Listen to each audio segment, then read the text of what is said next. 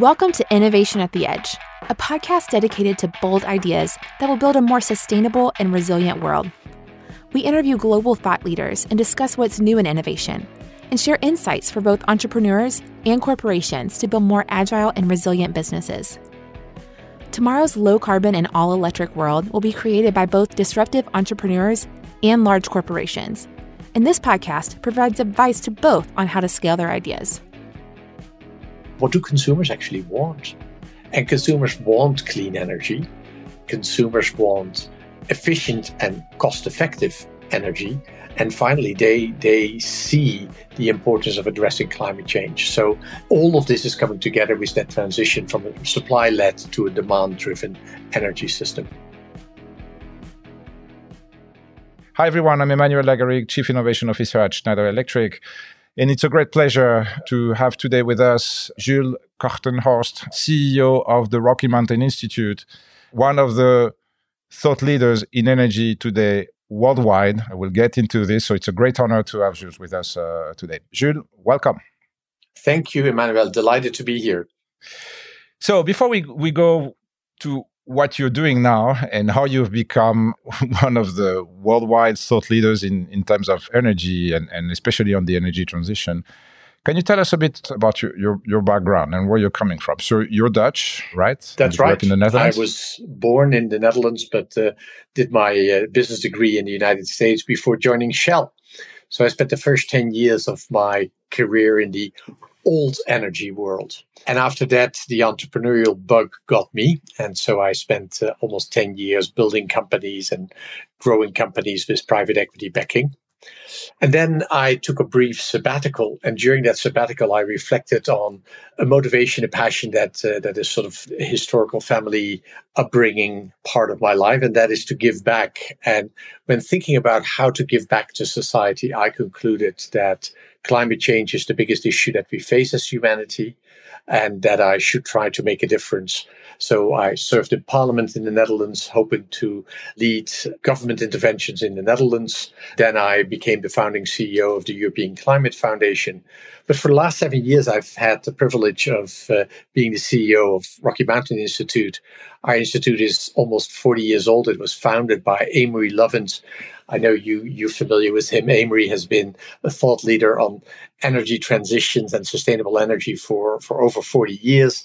And our institute continues to work with many of the insights and early inspiration that he has brought to our organization and to the world. Yeah, tell, tell us more about the Rocky Mountain Institute, right? So, what do you guys do on, on, on a daily basis, and how, how do you manage to be one of those most influential organizations when it comes to, to energy and the energy transition in the world? Yeah, so we are an organization of now close to 300 people. We have offices in China, in India, and in the United States, but we also do work in other developing countries. Our work is all about accelerating the transition to a clean, prosperous, and secure zero carbon energy future. And we are convinced that in order to do that, you have to think about energy as a system. You have to be integrated energy thinkers.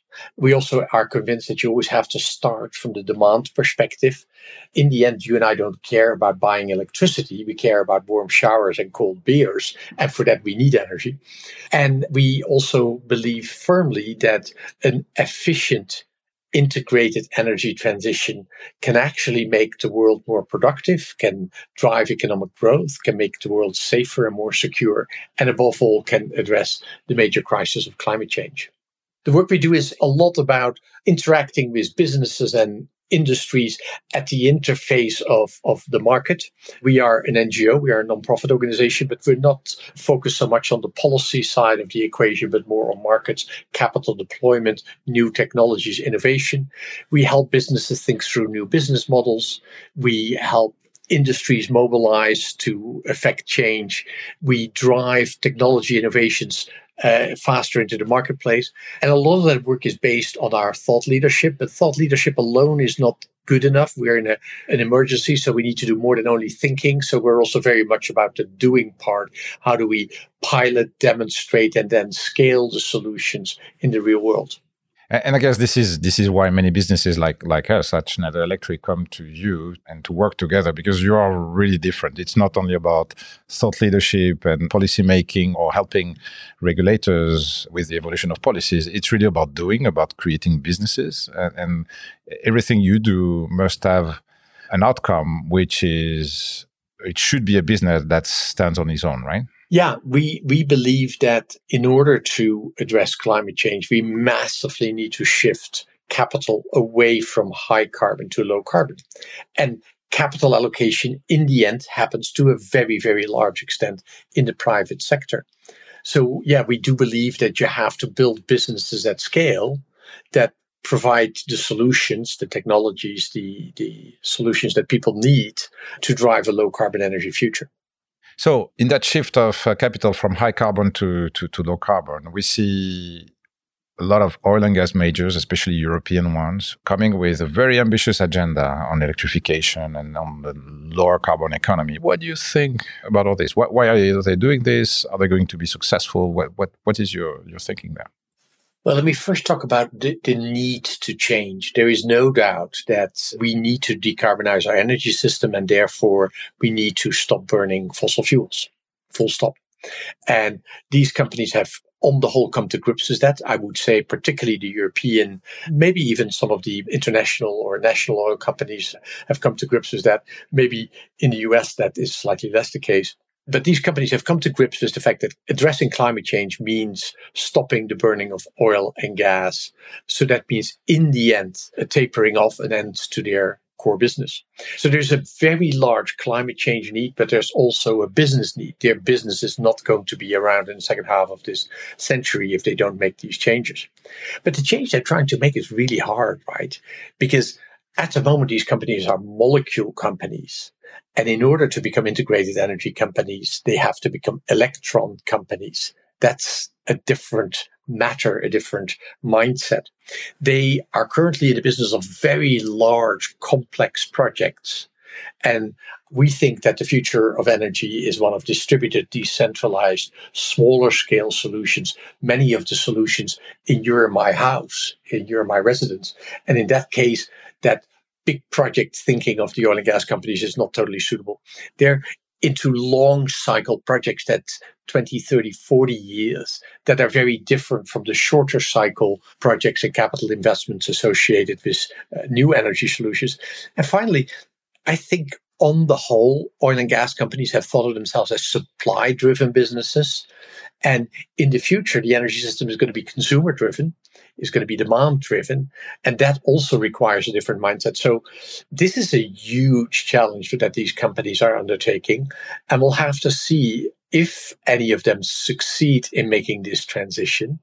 And if they succeed in making the transition fast enough, I think that's the second part of the challenge they face. And that is to do this at the speed quickly enough in line with societal expectation and the shift in the energy system. Yeah, because let's let's talk about that balance between supply-driven thinking and, and really what we all think, and we share that view at Schneider Electric, that really what will drive the energy transition is demand. And if you really aspire to a decentralized, decarbonized, and digital world, we may want to start from from the demand, right? So to, to your point before, we, we want cold beer and, and hot showers. And that's that's what is going to drive. And we want it to, to be done with, with clean energy and resilient energy and cheap energy. That doesn't mean that that we need to have a long, complex value chain where it's which is supply pushed and driven. And maybe it's more on the demand side. And actually, if you look at that supply angle, we all all start to realize that if we just take that angle of supply, we may not get there. We may not get to the targets of the Paris uh, Agreement. So, wh- what do you think on this balance between supply and, and, the demand view in this energy transition? Well, you made an important point there. In order to hit the goals of the Paris Agreement, there is absolutely no doubt we first have to make more productive use of energy. So driving energy productivity is going to be absolutely critical. And it's also fun work. i will I'll take one example of the initiatives of the Rocky Mountain Institute at the moment. We are helping lead the Global Cooling Prize, which is an initiative to identify the air conditioning solutions, home air conditioning solutions of the future. And uh, we are currently demonstrating the finalists' eight prototypes in India in a very high temperature, high humidity setting.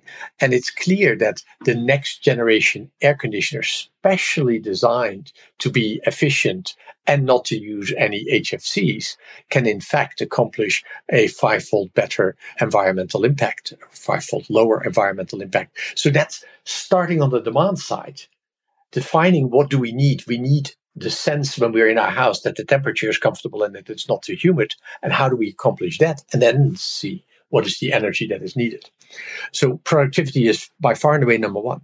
But the second thing is that we've always seen the fact that wind and solar are intermittent resources, i.e., are not always available as a big constraint. But what if we start thinking about how to match the moment of energy use to the availability of supply rather than always think of an abundance of supply so that any demand can be met at any moment in time? And that reversal of thinking, thinking of meeting the demand, but maybe not always at the very moment that it arises, rather than thinking uh, supply driven, we have to meet any demand with an overabundance of supply, is another important aspect of that demand led thinking about the energy system. And then third, of course, what do consumers actually want? And consumers want clean energy. Consumers want efficient and cost effective energy. And finally, they, they see the importance of addressing climate change. So all of this is coming together with that transition from a supply led to a demand driven energy system. And to reinforce your point here, there's a place in the world where you see that happening already. That's Australia. And we're working with several utilities in Australia who have understood that their mission in life may not be to sell power tomorrow, to organize for this abundant abundance of supply of energy that will be used by supply. They, they, say, many of them say, well, in 10 years from now, the power we, we sell will probably account for 10% of the power consumed on our grid. Our mission as a utility, as a distributor, is to keep the lights on. And we are going to be that big software company that in real time adapts supply and demand. And you could do that today with, with software tools, which was not the case in the past. But now it's relatively easy to, to, to do this. Two important points jumping on that, if I may, uh, Emmanuel. That argues that a grid company is essentially a transaction environment. It enables the buying and selling of electrons. So it's creating a massive transactive infrastructure. And then the second part is you mentioned software. That's precisely the view we also have. That means that that company has to have the digital capabilities that will enable your solar panels to provide the electrons to charge my Tesla or, or fire up my air conditioning unit. We're very excited about a program that we've launched called the Energy Web Foundation. It's an open source blockchain infrastructure that will allow blockchain technology to enable that transactive grid. And Australia is one of the places where we see pilots emerging for this technology because it, uh, as a country, is clearly far ahead in the, in making that shift. Agreed. It's definitely the poster child of the energy transition. Do you want to say a few words precisely about this, the, the Energy Web uh, Foundation and this, uh, the application of blockchain technology to grid exchanges and to, to energy exchanges in the future? Yeah. So, so our view is, uh, I think, like yours, that the electricity grid becomes a, a, beautiful dance between all sorts of assets that are connected to that grid. And historically, we might have thought primarily of a big coal plant or a gas plant, but in the future, we're going to think about your electric vehicle, my solar panels, your Nest thermostat, my Alexa, or any other device that controls the supply and demand of electricity. And those devices all need to be able to talk to each other. They have to know who they are talking to. So having a register that tells you at the moment you're talking to Emmanuel's electric car or Jules' solar panels becomes critically important. And that happens to be precisely the core capability of blockchain. Blockchain is a distributed register. And blockchain technology can handle very large volumes of transactions in a very secure, and low cost manner between those digital assets, those, those assets that are on the register. So about three years ago, we brought together a number of energy companies from around the world, created an open source software foundation that was going to build out uh, this blockchain infrastructure. The chain was launched a year ago, and we're now seeing pilots emerging around the world in the US, in Europe, in Australia, in Southeast Asia, where utilities are saying, yes, that's a important part of the open source software environment that we want to operationalize on our grid. And we'll use the Energy Web Foundation blockchain as a core part of that infrastructure.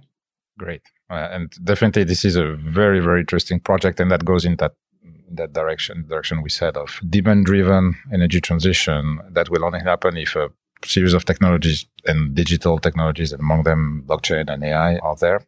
Is there any other project that you guys are undertaking right now at the Rocky Mountain Institute that you, you want to share that, that can really accelerate this energy transition? Well, it's always good to talk about uh, those technologies we already have.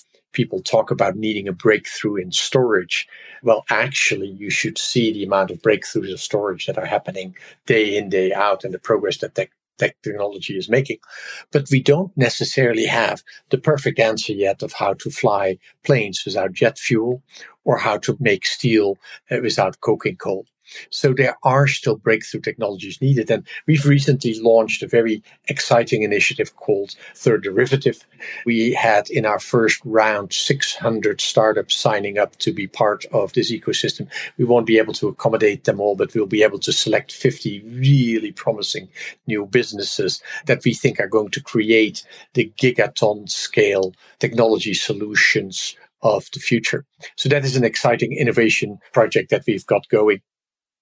So let's talk about that transition and how it happens. So we, we are clear that, that the main driver, the main accelerant of all this will be demand and businesses and consumers will define how the, the market will shape. And we probably don't need to, to think anymore or, or not only in supply terms. Now, there is this big debate, especially in Europe these days around, around hydrogen, right? So, so is hydrogen going to fuel our cars and our buses and and, and our planes and, and our houses, or is it going to be a different use of, of hydrogen? So wh- where what's your thinking today on, on this? Yeah, we are quite convinced at the Rocky Mountain Institute that our cars are going to be driven on battery technology and electric motors. The EV, electric vehicle, is the winner. Game over. And by the way, that probably extends clearly also into distribution vehicles. It may even extend into long haul trucking, although that's the one area where, where there's still some debate. Similarly, we expect that our buildings will be electrified. Our buildings will become fully powered and heated by electricity and will do away with that gas stove and that hot water boiler based on gas and so on. And all of that will be electricity. But there always remains some parts of our economy where electrons cannot do the job or cannot really easily do the jobs. Long haul shipping, maybe not the ferries across Europe, but the long distance shipping. Hard to imagine that we have ships with batteries. Similarly, aviation, there is an emerging thinking at Airbus and at Boeing that hydrogen is likely to to fly planes, to be the engine behind planes. There are parts of the industrial system which we cannot do without that will need hydrogen. Making steel out of iron ore, making petrochemicals will likely depend on clean hydrogen. So there are what we call sometimes the harder to abate sectors, those elements of the economy where electrons are not going to help us, where hydrogen can play a role. But we do not see hydrogen as a large scale replacement for uh, the existing energy use in the built environment or, for that matter, in personal mobility. Okay, I think very clear, and that, that probably sets the debate on hydrogen on, on a much more realistic tone, right? So, hard to abate sectors that are going to be very difficult to electrify, yes, the rest, let's uh, be pragmatic. And again, let's have the, the market speaking and the consumers and, uh, and the businesses uh, speak. Let, us go back to building electrification if, if you want. So you, you mentioned that, that initiative on efficient uh, air conditioning. And you just said that, well, you, you believe, and we believe the same thing at, at Schneider Electric, that ultimately buildings will be heated and cooled on electricity, on electrons, full stop. Why do you get to that conclusion too? We can't afford to burn gas in our house for two reasons. First and foremost, because it creates CO2, which we can't emit into the atmosphere. But actually, methane is also a massive pollutant, and NOx is a massive pollutant in the built environment. And recent research that we've helped put out in the marketplace illustrates how bad burning gas in your kitchen to cook your dinner is for your children and, and even for adults. So the answer is replace your gas stove with an electric stove, replace your boiler, your gas boiler in the basement with an electric heat pump. That's clearly where we need to go. Now, the challenge is, of course, not in places like China and India, where we're going to build a lot of new urban infrastructure and where we can build it right from scratch. The challenge is you're in my hometowns of Amsterdam and Paris, uh, where most of the houses are already there and where we'll have to retrofit. And that is not easy. Building codes can only go so far. There's also uh, the need to establish a whole market for suppliers and installers who don't show up at your house with a new gas boiler on the back, but show up when you ask for a repair with a, with a heat pump and are able to install that almost instantaneously precisely on that front. So will that installer show up with a heat pump, with a solar panel and a battery? How far are we from that moment? Where really, as consumers, because we may reach a point where, as consumers, we, we, we want this, we want this to happen, but our installers and the, the rest of the value chain will come like, oh, let's do, let's continue with the good old technologies I've, I've applied for the last 50 years. What do you think is, is needed there? You argued for the importance of the markets, and we totally agree with you. Markets have a key role to play in the energy transition, but there are also places where regulation and government intervention are really critical.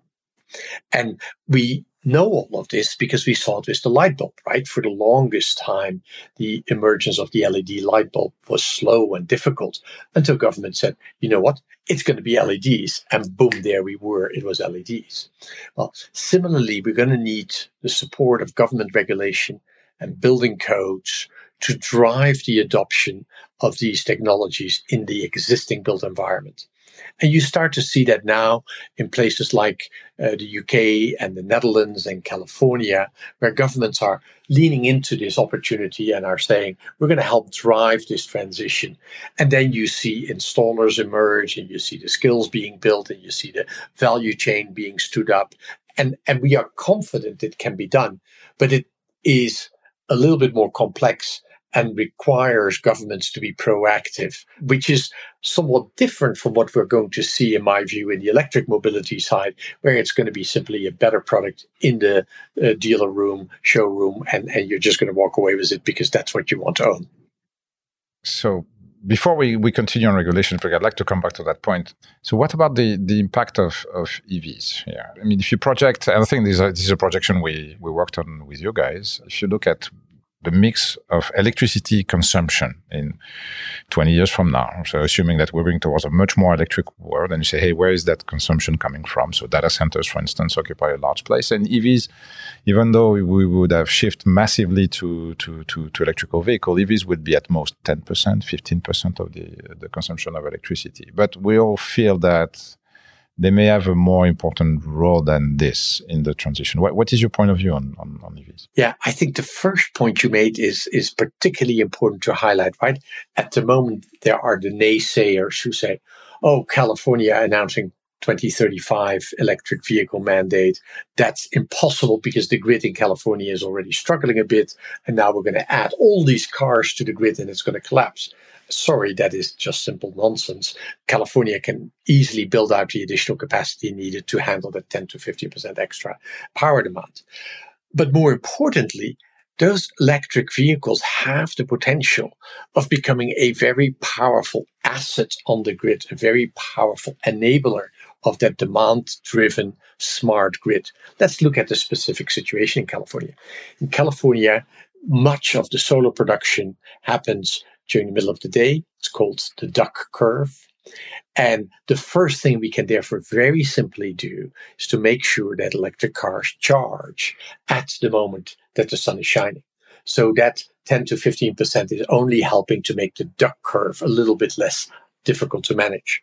But the second part uh, that in due course can become a real enabler is that we can use the battery in the car for the peak demand. So I've charged my car during the day at my office. I'm hoping to go back to my office sooner rather than later. I've, and, and our building is covered with solar panels, both on the roof and on the sides of the building. So we have plenty of sun.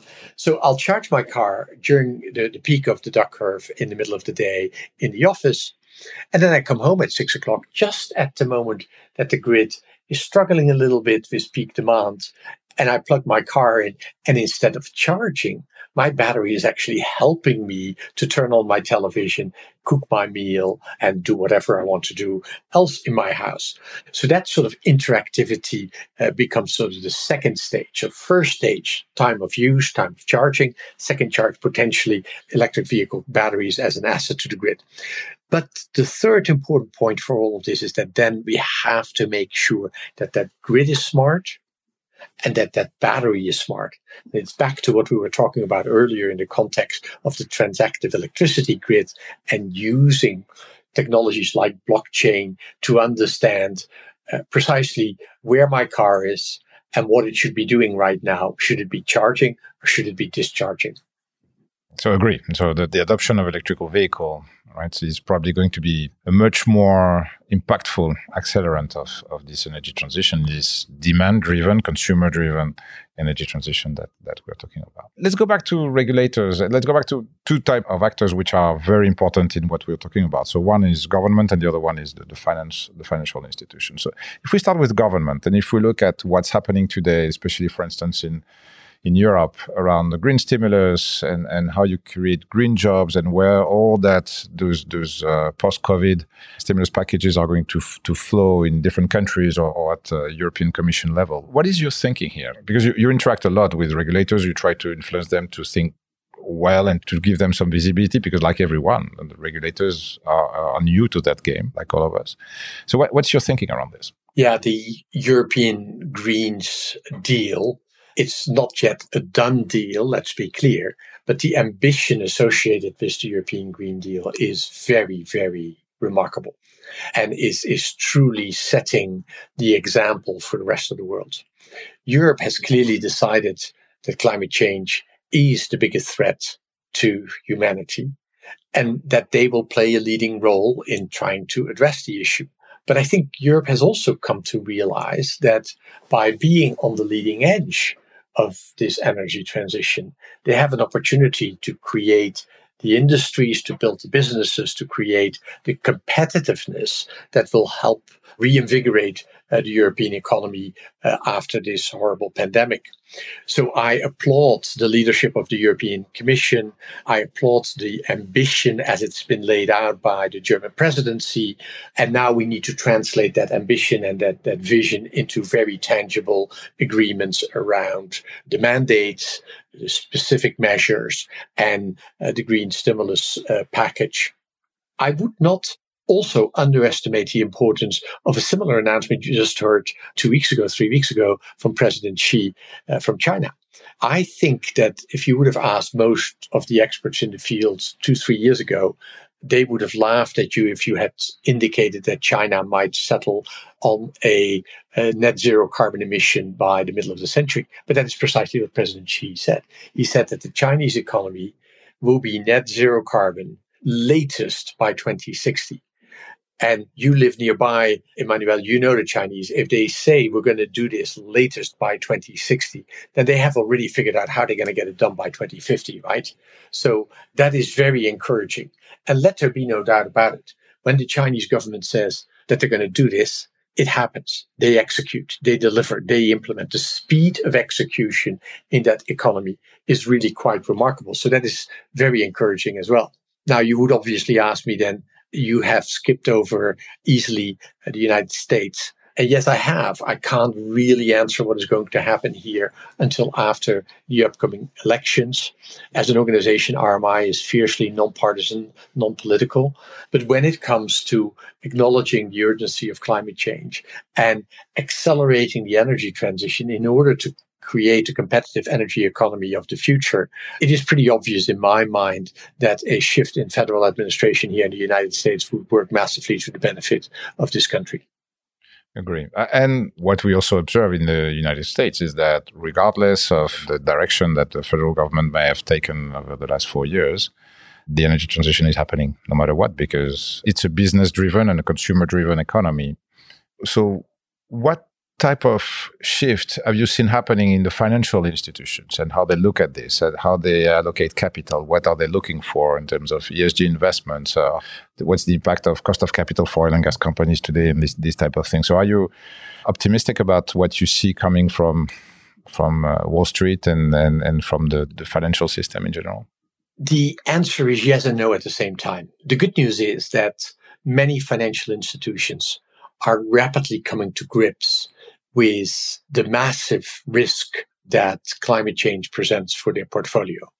Two types of risk the physical risk, the risk of floods and forest fires and hurricanes and you name it, supply chain and, and access to resources and, and physical infrastructure risk, but also the transition risk.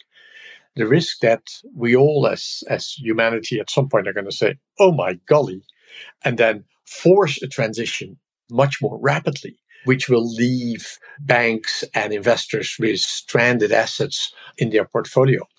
And of course, the last six months with the oil price at some point negative here in the United States, but certainly at a ridiculously low level, that already illustrated that point. I just read today that US banks have written off $60 billion on uh, the US oil and gas sector in the last three months. So, yes, financial institutions are coming to grips with that risk. And the first thing they did was commit to investing into the green assets of the future. Invest in venture capital, invest in renewables, invest in project finance for the energy transition. All very good initiatives. But, and this is where my, my hesitation comes, the other part, what the banks now are going to have to do is deal with their existing portfolios.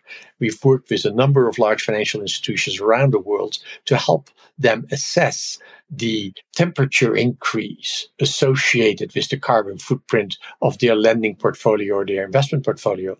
And most financial institutions are looking at four degrees when they are genuinely realistic about what they have financed historically.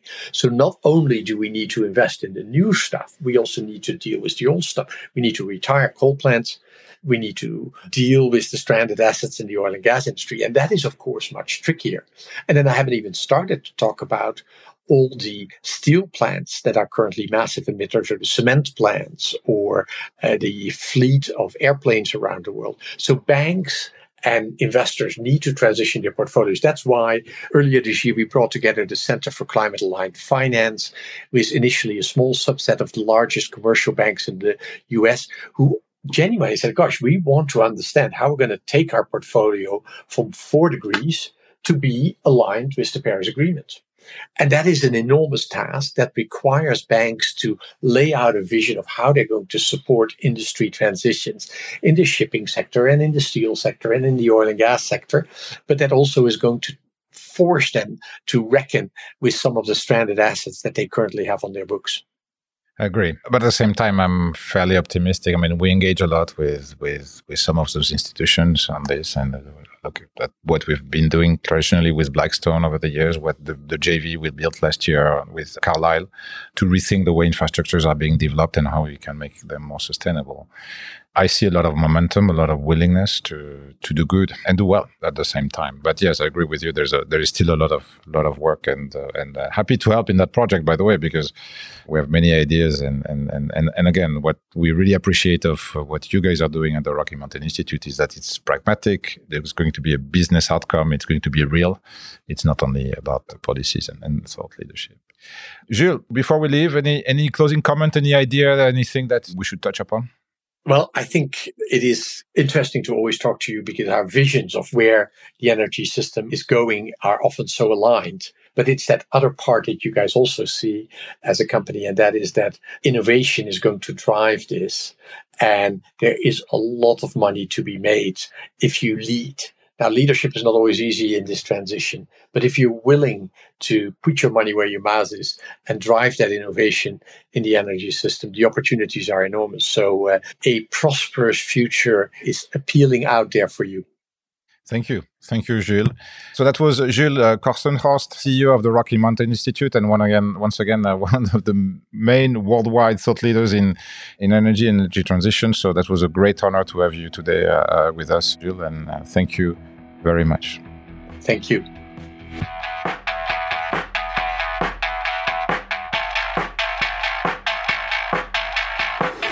Thanks for listening to Innovation at the Edge by Schneider Electric. Be sure to subscribe to this podcast on Apple Podcasts or Spotify so you'll never miss an episode. If you like this episode, we'd appreciate a rating on iTunes. For more information on the Innovation at the Edge program at Schneider Electric, go to se.com slash ventures or follow us on LinkedIn. The content of this podcast is for informational purposes only and should not be undertaken as financial, economic, legal, business, tax, or investment advice.